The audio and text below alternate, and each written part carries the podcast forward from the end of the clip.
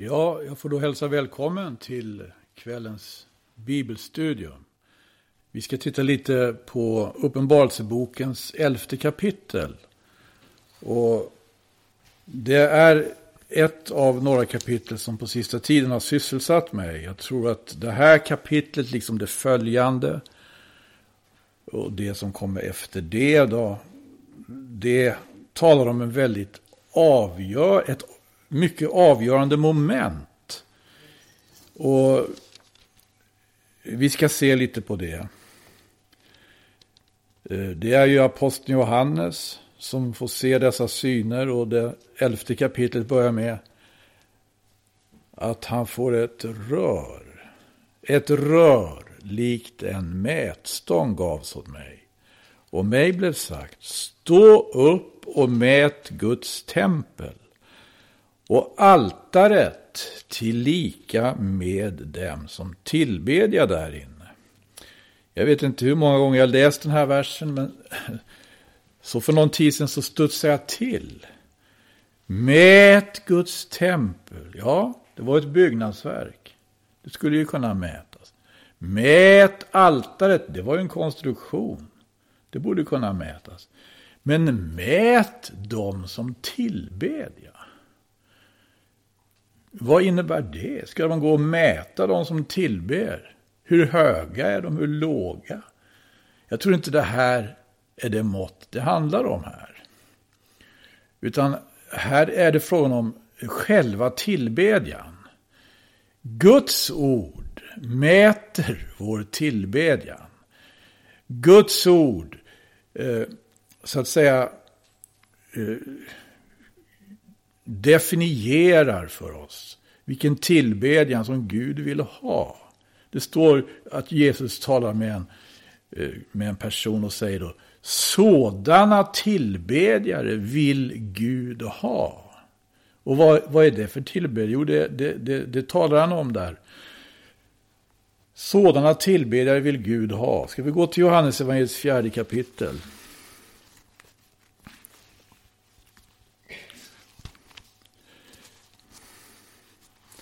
Det är samtalet med kvinnan vid Sykarsbrunnen som han säger detta.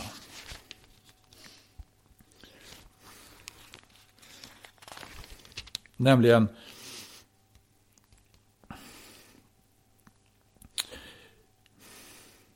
ni, säger han, hon var ju från Samarien, ni tillber vad ni icke känner, vi tillber vad vi känner.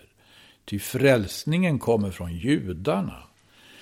Men den tid ska komma, ja den är redan inne, då sanna tillbedjare ska tillbe fadern i ande och sanning. Ty sådana tillbedjare vill fadern ha. Tillbedjare som tillber fadern i ande och sanning. Jag tror att det här är väldigt allvarligt. Det finns ju även ett uttryck hos Jesaja. Vi går till profeten Jesajas 48 kapitel.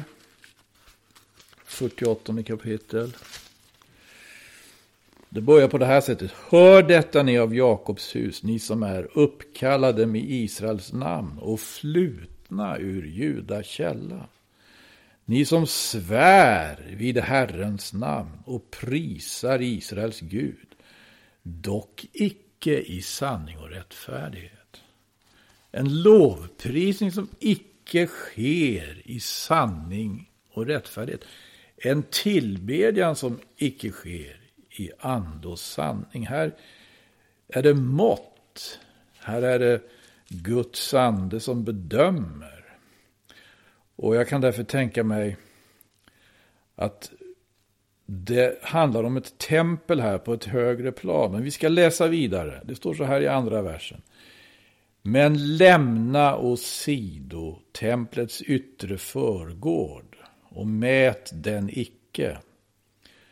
Ty den är prisgiven åt hedningarna, och det ska under 42 månader förtrampa den heliga staden. Här kan inte jag fatta annat än att här knyter det här budskapet an till en bestämd plats i geografin, nämligen den plats där en gång templet i Jerusalem stod. Och det är ju på det viset. Ibland så slår det profetiska ordet ner i väldigt konkret.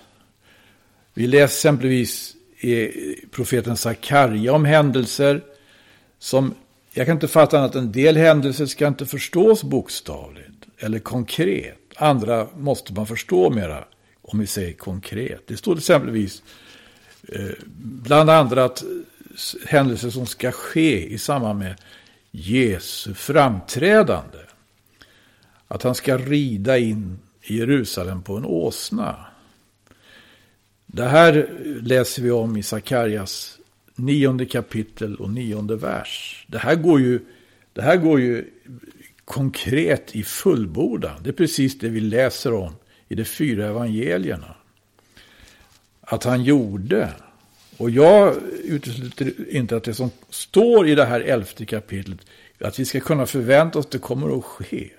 Det här, och det förstår vi när vi läser vidare, att det kan bli dramatiskt. Det heter så här i 3:e versen: och jag ska låta mina 2 vittnen under 1260 dagar profetera, höljda i säcktyg. Dessa vittnen är de 2 olivträd och de 2 ljusstakar som står inför jordens herre. Och om någon vill göra dem skada, så går eld ut ur deras mun och förtär deras ovänner. Ja, om någon vill göra dem skada, så ska han bli dödad på det sättet. Det har makt att tillsluta himmelen så att inte ett regn faller under den tid det profeterar. Det har också makt över vattnet att förvandla det till blod, och makt att slå jorden med alla slags plågor så ofta det vilja. Står de 2 vittnen. Och det står att de här 2 vittnen kan liknas vid 2 olivträd. 2 ljusstakar som står inför jordens herre. Och det står att de har utrustats med särskild utrustning. De har dels det här att om någon vill göra dem skada, de har ett särskilt beskydd. Om någon vill göra dem skada, så går eld ut ur deras mun och förtär deras ovänner. När vi jämför med vad som står tidigare i Bibeln, så stämmer det här på 2 gestalter. Man har talat om de här 2 vittnena, att det skulle kunna vara Mose och Elia, eller Henok och Elia.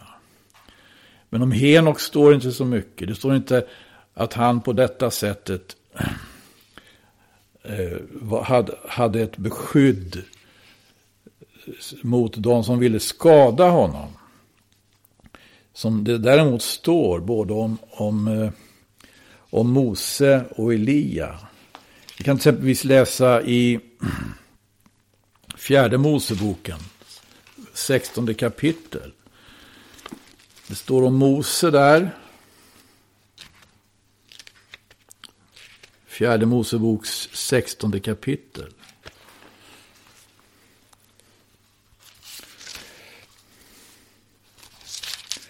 Det här var i samband med ett uppror, och det var väldigt hetsk stämning, och det var när Koras och hans hop gjorde uppror.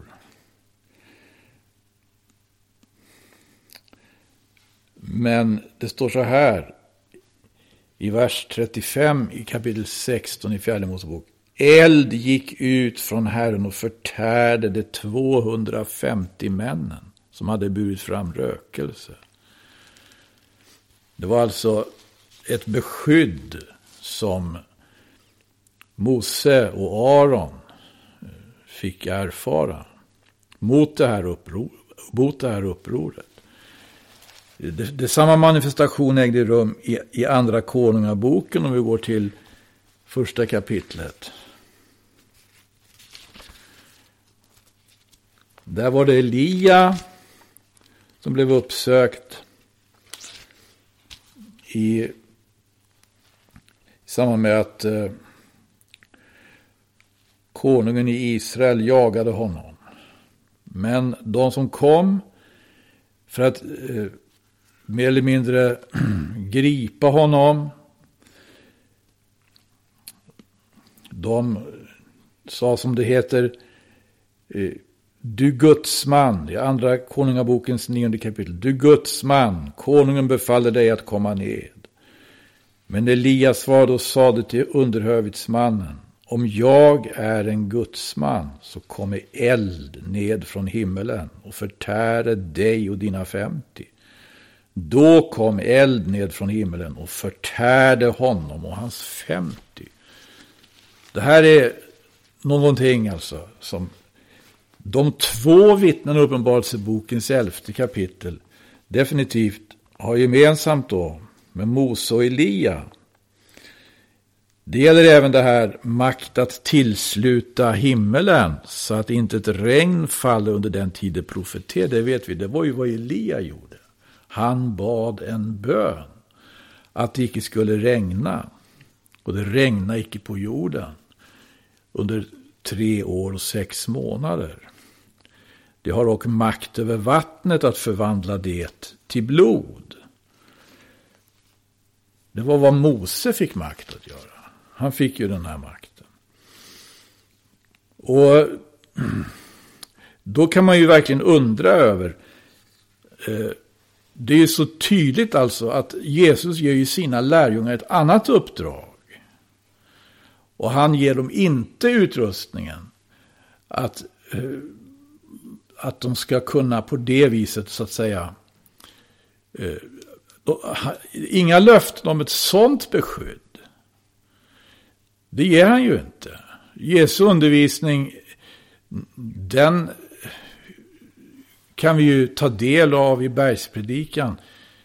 Han talar om att vända andra sidan till, eller vad heter det, om någon slår dig på högra kinden, så vänd också den andra till. Om de tar ifrån dig din mantel, ge honom också livklädnaden.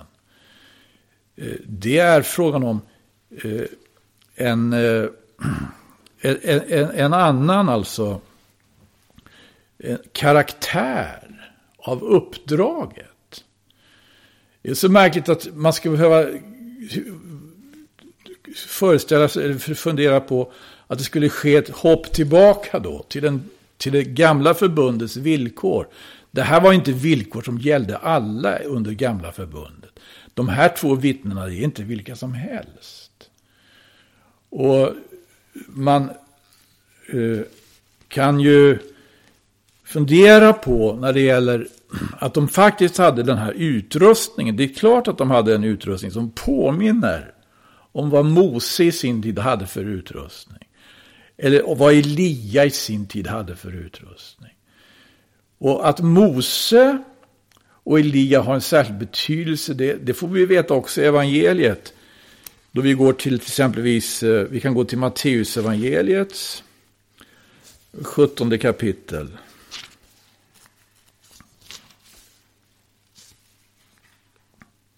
Då Jesus tar med sina 3 av sina lärjungar. Markus 9 tror jag vi går till. Markus evangeliets 9:e kapitel.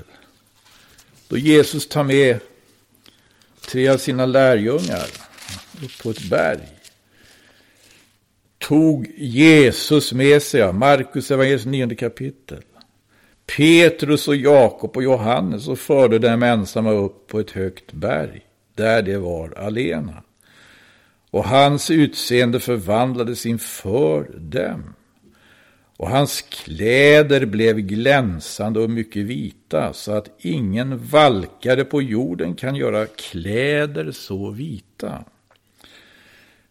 och för dem visade sig Elias jämte Mose, och dessa samtalade med Jesus.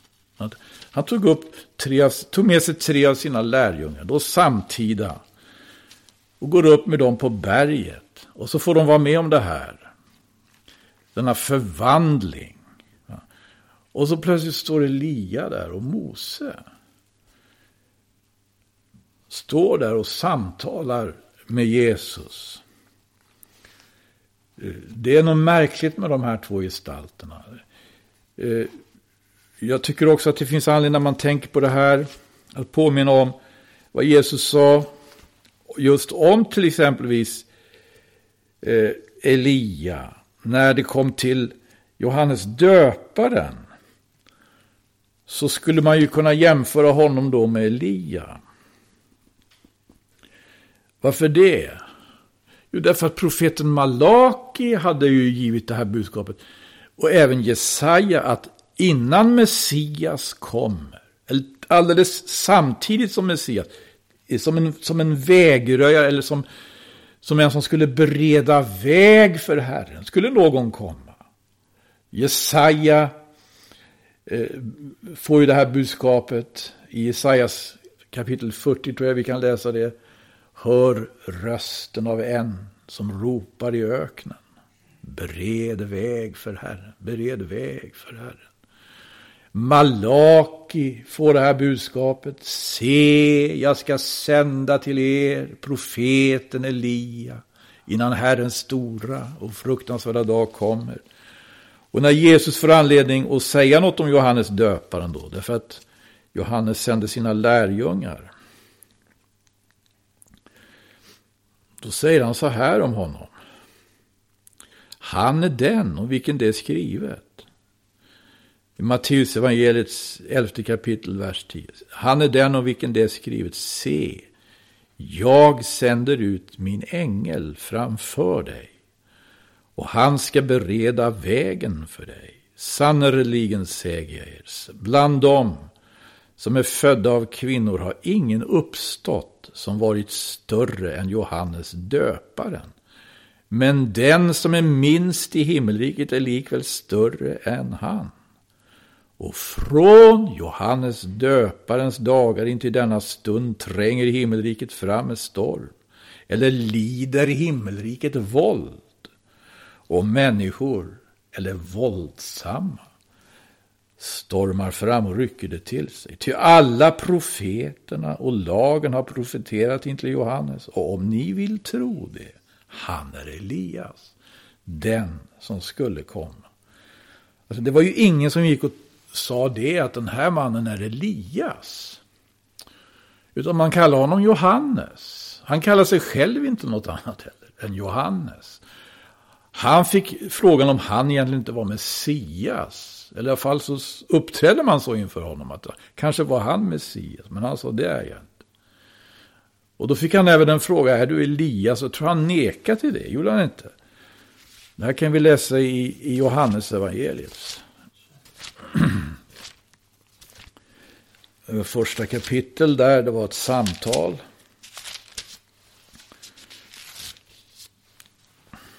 Just med Johannes döp, med anledning av hans framträdande.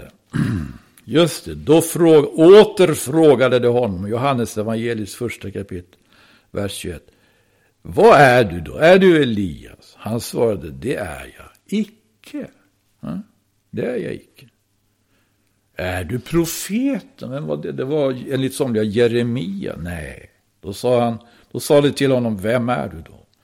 Säg oss det, så att vi kan ge dem svar som har sänt oss. Vad säger du om dig själv? Han svarade, jag är rösten av en som ropar i öknen. Jämna vägen för Herren, så som profeten Jesaja. Ja, det tog han fasta på. Det avvisade han inte när frågorna ställdes. Men de frågade om vad är han Elias? Nej. Men Jesus säger, vad säger Jesus? Han, om ni vill tro det. Han är Elia, den som skulle komma. den som Malaki talar om. Men i evangelierna får vi höra att han är inte Elia av honom själv, men att han kommer i Elias ande och kraft. Ja, då kan man ju tänka på de här två vittnena, om det verkligen ska vara identiska, eller om de bara har, eller bara för all del, att de har den utrustning som en gång Mose och Elia hade. Men det här är ju väldigt, alltså, nu är det alltså slut på den tiden då man kunde behandla Guds vittnen hur som helst. Det är slut på den tiden man kunde arrestera eller fängsla eller beröva dem deras ägodelar eller misshandla eller döda. Det ska inte gå att göra med de här. De står det där, de ska stå som två olivträd och två ljusstakar inför jordens herre. Om någon vill göra dem skada, så går eld ut ur deras mun och förtär deras ovänner. Tillsammans med övriga då, den utrustning som de har.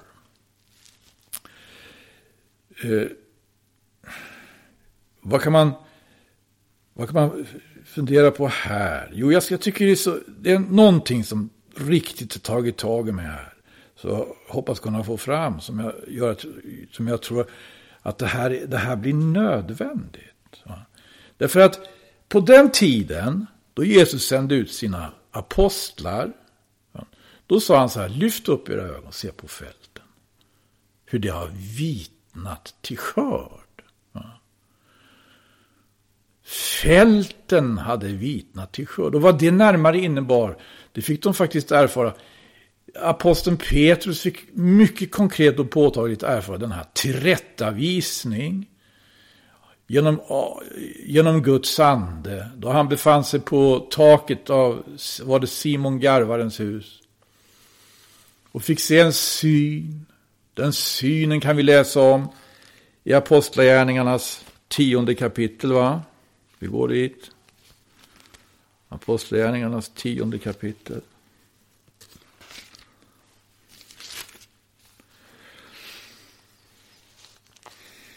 Gick Petrus upp, i vers 9. Vid 6:e timmen upp på taket för att bedja. Och han blev hungrig och ville ha något att äta.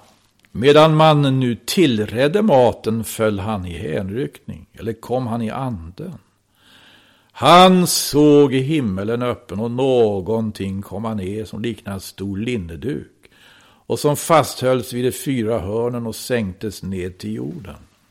Och där i fanns alla slags fyrfota och krälande djur som leva på jorden och alla slags himmelens fåglar.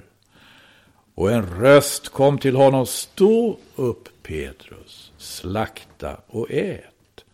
Men Petrus svarade: bort det, Herre, jag har aldrig ätit något oheligt och orent. Åter för andra gången kom en röst till honom: vad Gud har förklarat för rent, det må du icke hålla för oheligt. Detta skedde 3 gånger efter varandra. Sedan blev duken strax återupptagen till himmelen. Och det här betyder alltså att Petrus skulle inte avvisa några personer som kom och bjöd honom hem till en människa som var hedning. Han blev hembjuden till en hedning. Han skulle inte avvisa det. Han skulle gå dit också och äta vad som serverades. Men han reagerar emot det här att han måste äta någonting som han som jude var förbjuden att äta enligt Mose lag. Men får veta då att vad Gud har förklarat för rent, det ska du inte hålla för oheligt. Det här är ett annat sätt att tala om de vita fälten. Vad är de vita fälten? Se på fälten, hur de har vitnat i skörd. Hela världen var en jungfrulig mark för evangelium. Hela världen i begynnelsen var som ett enda vitt fält. En jungfrulig mark. Är det så idag? Kommer det att vara så för alltid och för evigt? Hör här, vad Hebreerbrevets författare varnar och förmanar i Hebreerbrevets Sjätte kapitel.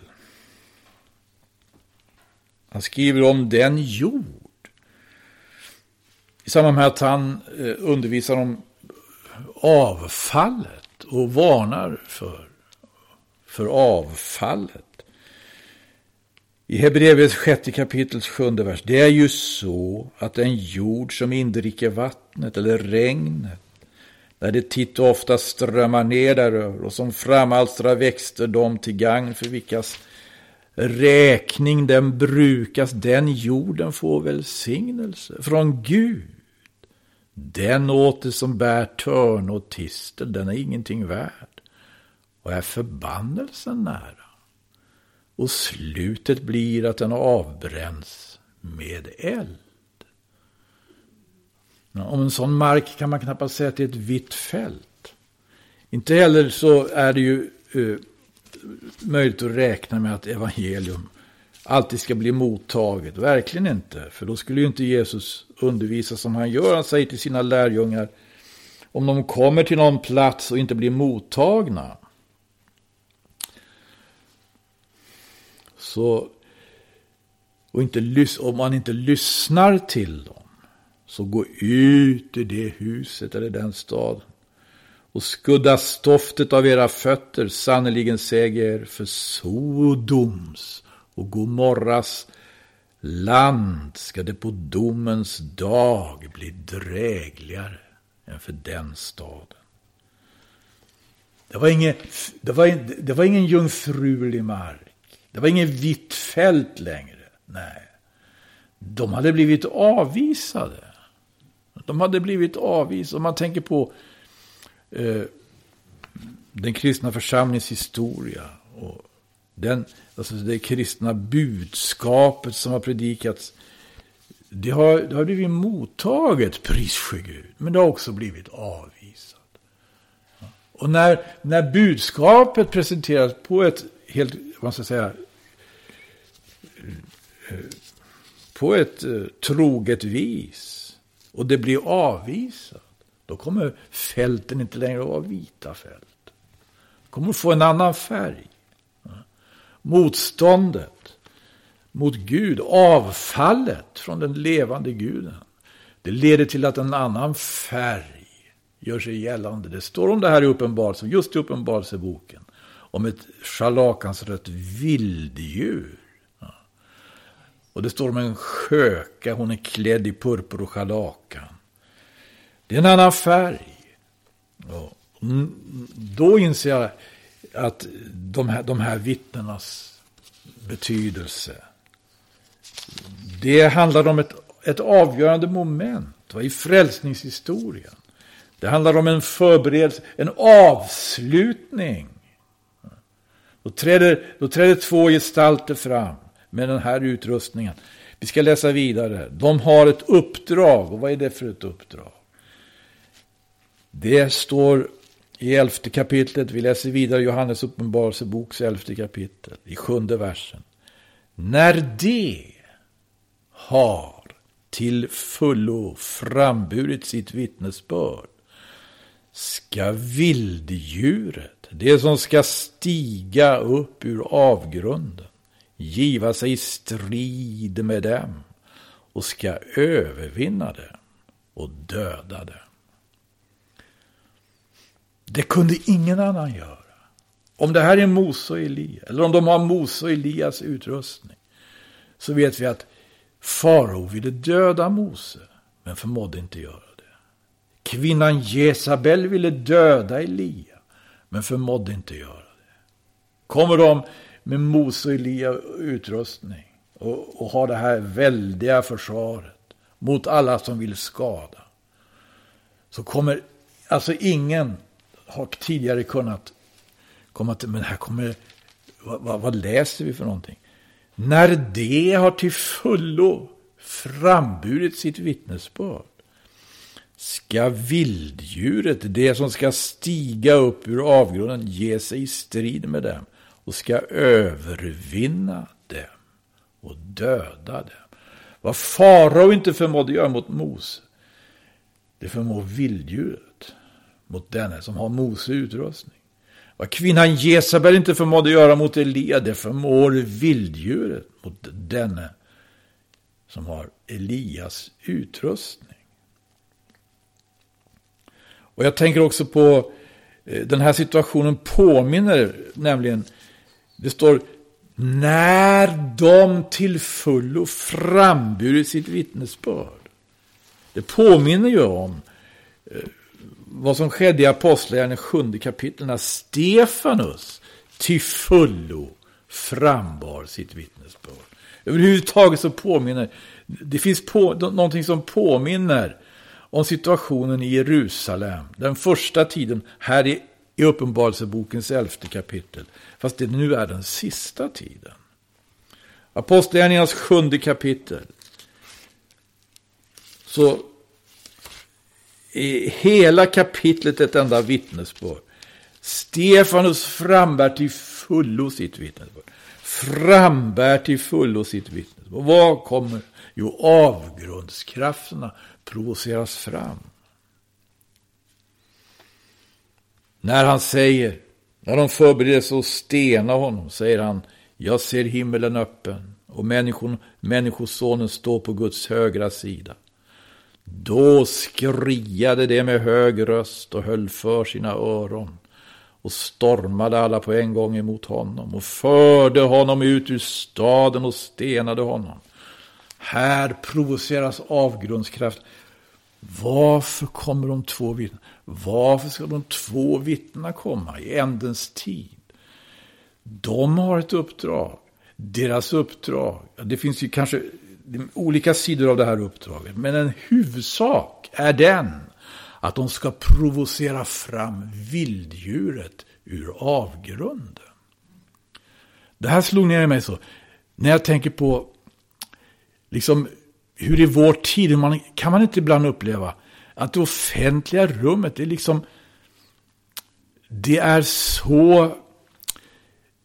är så genomträngt av alltså besynnerliga krafter. Man upplever nästan det finns något, inga möjligheter. Det liksom det är någonting som gör att saker och ting blir så lätt förvrängda, så lätt och så snabbt liksom polariseras. Även i det kristnas led polariseras. Och man liksom tvingas på nästan på något vis in i olika roller. Jag tror att det har att göra med att vi måste faktiskt ta det här budskapet på allvar. Bibelns budskap, när Bibeln talar om vilka krafter som står, så att säga, som står redo att på något vis förhäxa. Det står ju om den store draken, den gamle ormen. Han förvillar hela världen. Det står om skökan, den stora skökan som genom sin trolldom förvillar folken. Ja. De här krafterna behöver man vara vaksam över. Och det man upplever är ju det här. Laglösheten opererar så väldigt raffinerat.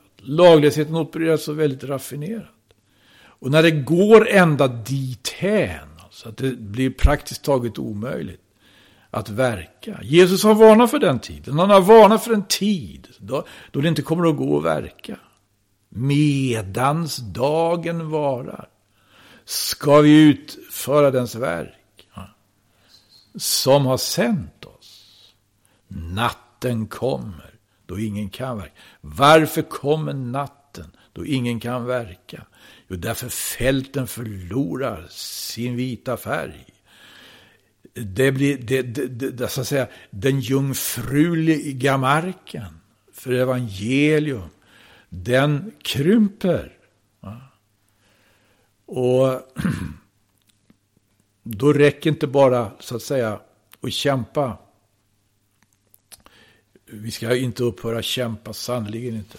Vi har ett uppdrag så länge det heter idag. Ja. Det det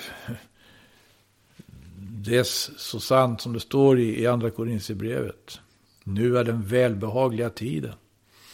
Nu är frälsningens dag.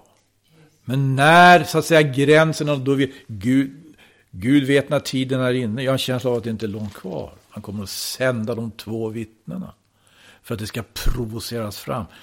Laglöshetens själva hemlighet, själva vilddjuret som nu opererar och förvänder synen på oss, men som inte kommer att kunna avslöjas förrän de två vittnena kommer. Gode Gud. De två vittnena. Det här med två vittnen, för den delen, det har sin betydelse även vid andra avgörande lägen i historien, enligt Bibeln. Vi vet att det var två vittnen av 12 som förhöll sig trogna mot Gud när det var tid att dra in i löfteslandet. Två vittnen, vilka var det? Vi kan läsa om dem till exempelvis när Mose berättar, när han talar med folket i 5:e Mosebok och går igenom historien. Det heter det så här i 5:e Moseboks första kapitel. Går till vers 36.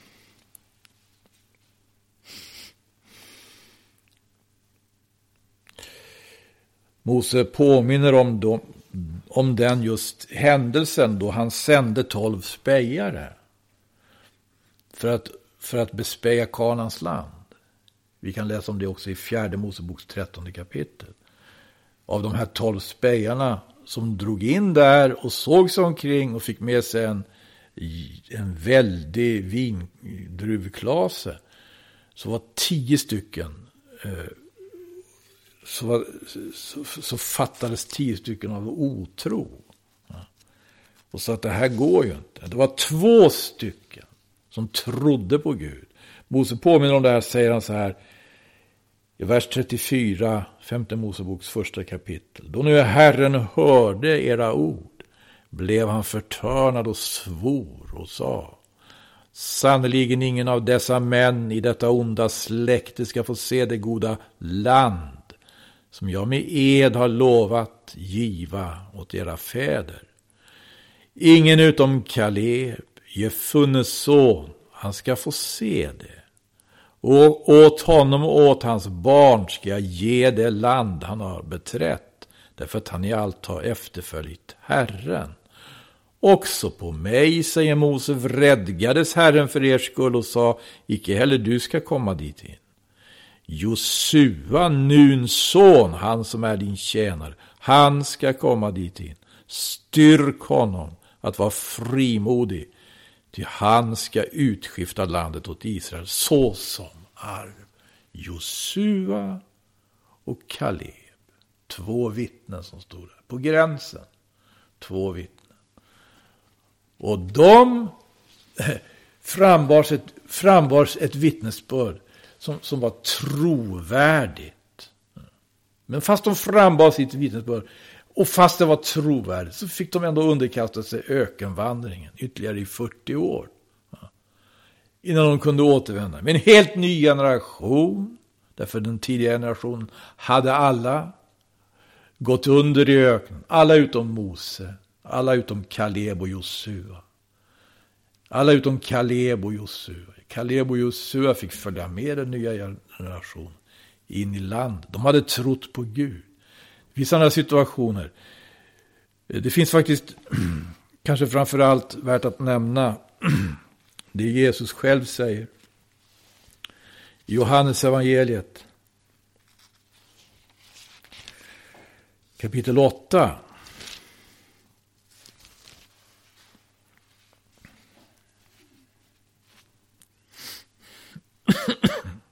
Förresten, jag tror jag ska nämna också, det var ju så när David hade blivit gammal,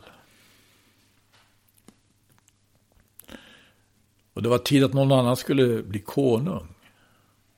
Han var ju nära slutet. Och då hade David flera söner. Och en av de här sönerna tyckte att det var han som skulle bli konung. Och han hette Adonai. Och han samlade en väldigt stor skara människor. Han fick folk som hade förtroende också. I Davids hov och i Davids... vad heter det? Bland Davids stridssoldater. Förberedde för att han skulle bli konung. Då är det en profet som heter Natan som fattar. Som anar oråd, och han går till Salomos mor, Batseba, och det verkligen stämmer det här att Adonai ska bli konung. Jag hade hört att det skulle bli Salomo. Och Batseba, hon går till David, och Natan hade förberett henne. Tala med David så ska jag komma sen och bekräfta dina ord. Och då sa hon till David som också detsamma, det stämmer det här att Adonai ska bli konung. Han håller på för fullt nu här och ropar ut Adonai. Och då kommer Natan och säger detsamma. Stämmer detta verkligen, min herre konung, att Adonai ska bli konung? Men då reser sig David och så säger han: prästen Sadok och du, Natan, smörj Salomo till konung. 2 har de. Och så Benaja var med också. Men det var bara Sars, prästen Sadok och profeten Natan som smorde Salomo. Och fast det var så många samlade kring Adonai, så när de hörde detta, att Salomo hade blivit smord av dessa 2, då gick luften ur dem allesammans. 2 vittnen har så betydelse, eftersom de är trogna mot Gud. Det här liksom talar till mig också om någonting. Men Jesus säger själv så här. Vi går till Johannes evangeliets 8:e kapitel. Då han diskuterar där med några. Från 17:e versen. I er lag är ju också skrivet att vad 2 människor vittnar, det gäller så som sant. Här är nu jag som vittnar om mig. Om mig vittnar också Fadern som har sänt mig. Här är nu jag som vittnar om mig. Han sa till dem: Fadern är i mig, jag är i Fadern. Och vem var Fadern? Herren Gud, som har skapat himmel och jord och hav och vattenkäll. I den är ene. Gode Gud. Det kan vara så att det kan vara väldiga krafter som vänder sig mot oss. Vi kan vara väldigt få. Men är vi trogna mot Gud, då finns det resurser. Jesus själv sa: himmel och jord ska förgås, men mina ord ska aldrig förgås. Det här är ju det här som striden gäller. Och jag tror också här har de 2 vittnena, Uppenbarelsebokens 11:e kapitel, sin betydelse i slutfasen. Jag vill inte kanske brodera ut det här för mycket nu, men bara läsa och fundera lite tillsammans med. Gode Gud, är det inte tid? Verkligen söka Gud. Göra som han har sagt, som aposteln skriver. Giva akt på det profetiska ordet. Inte låta mediaeffekterna, så att säga, ta över oss. Fånga oss. Utan vara redo att gräva. Och utforska. Och Gud ska hjälpa. Den som söker ska finna, heter det. Pris Gud. Vad är klockan nu? Kan jag? 6:45. Ja. Jag tycker det finns anledning kanske att uppehålla sig lite vid det här kapitlet och även det följande. Det finns flera infallsvinklar, men jag kanske får nöja mig här ikväll. Tack ska ni ha för uppmärksamheten.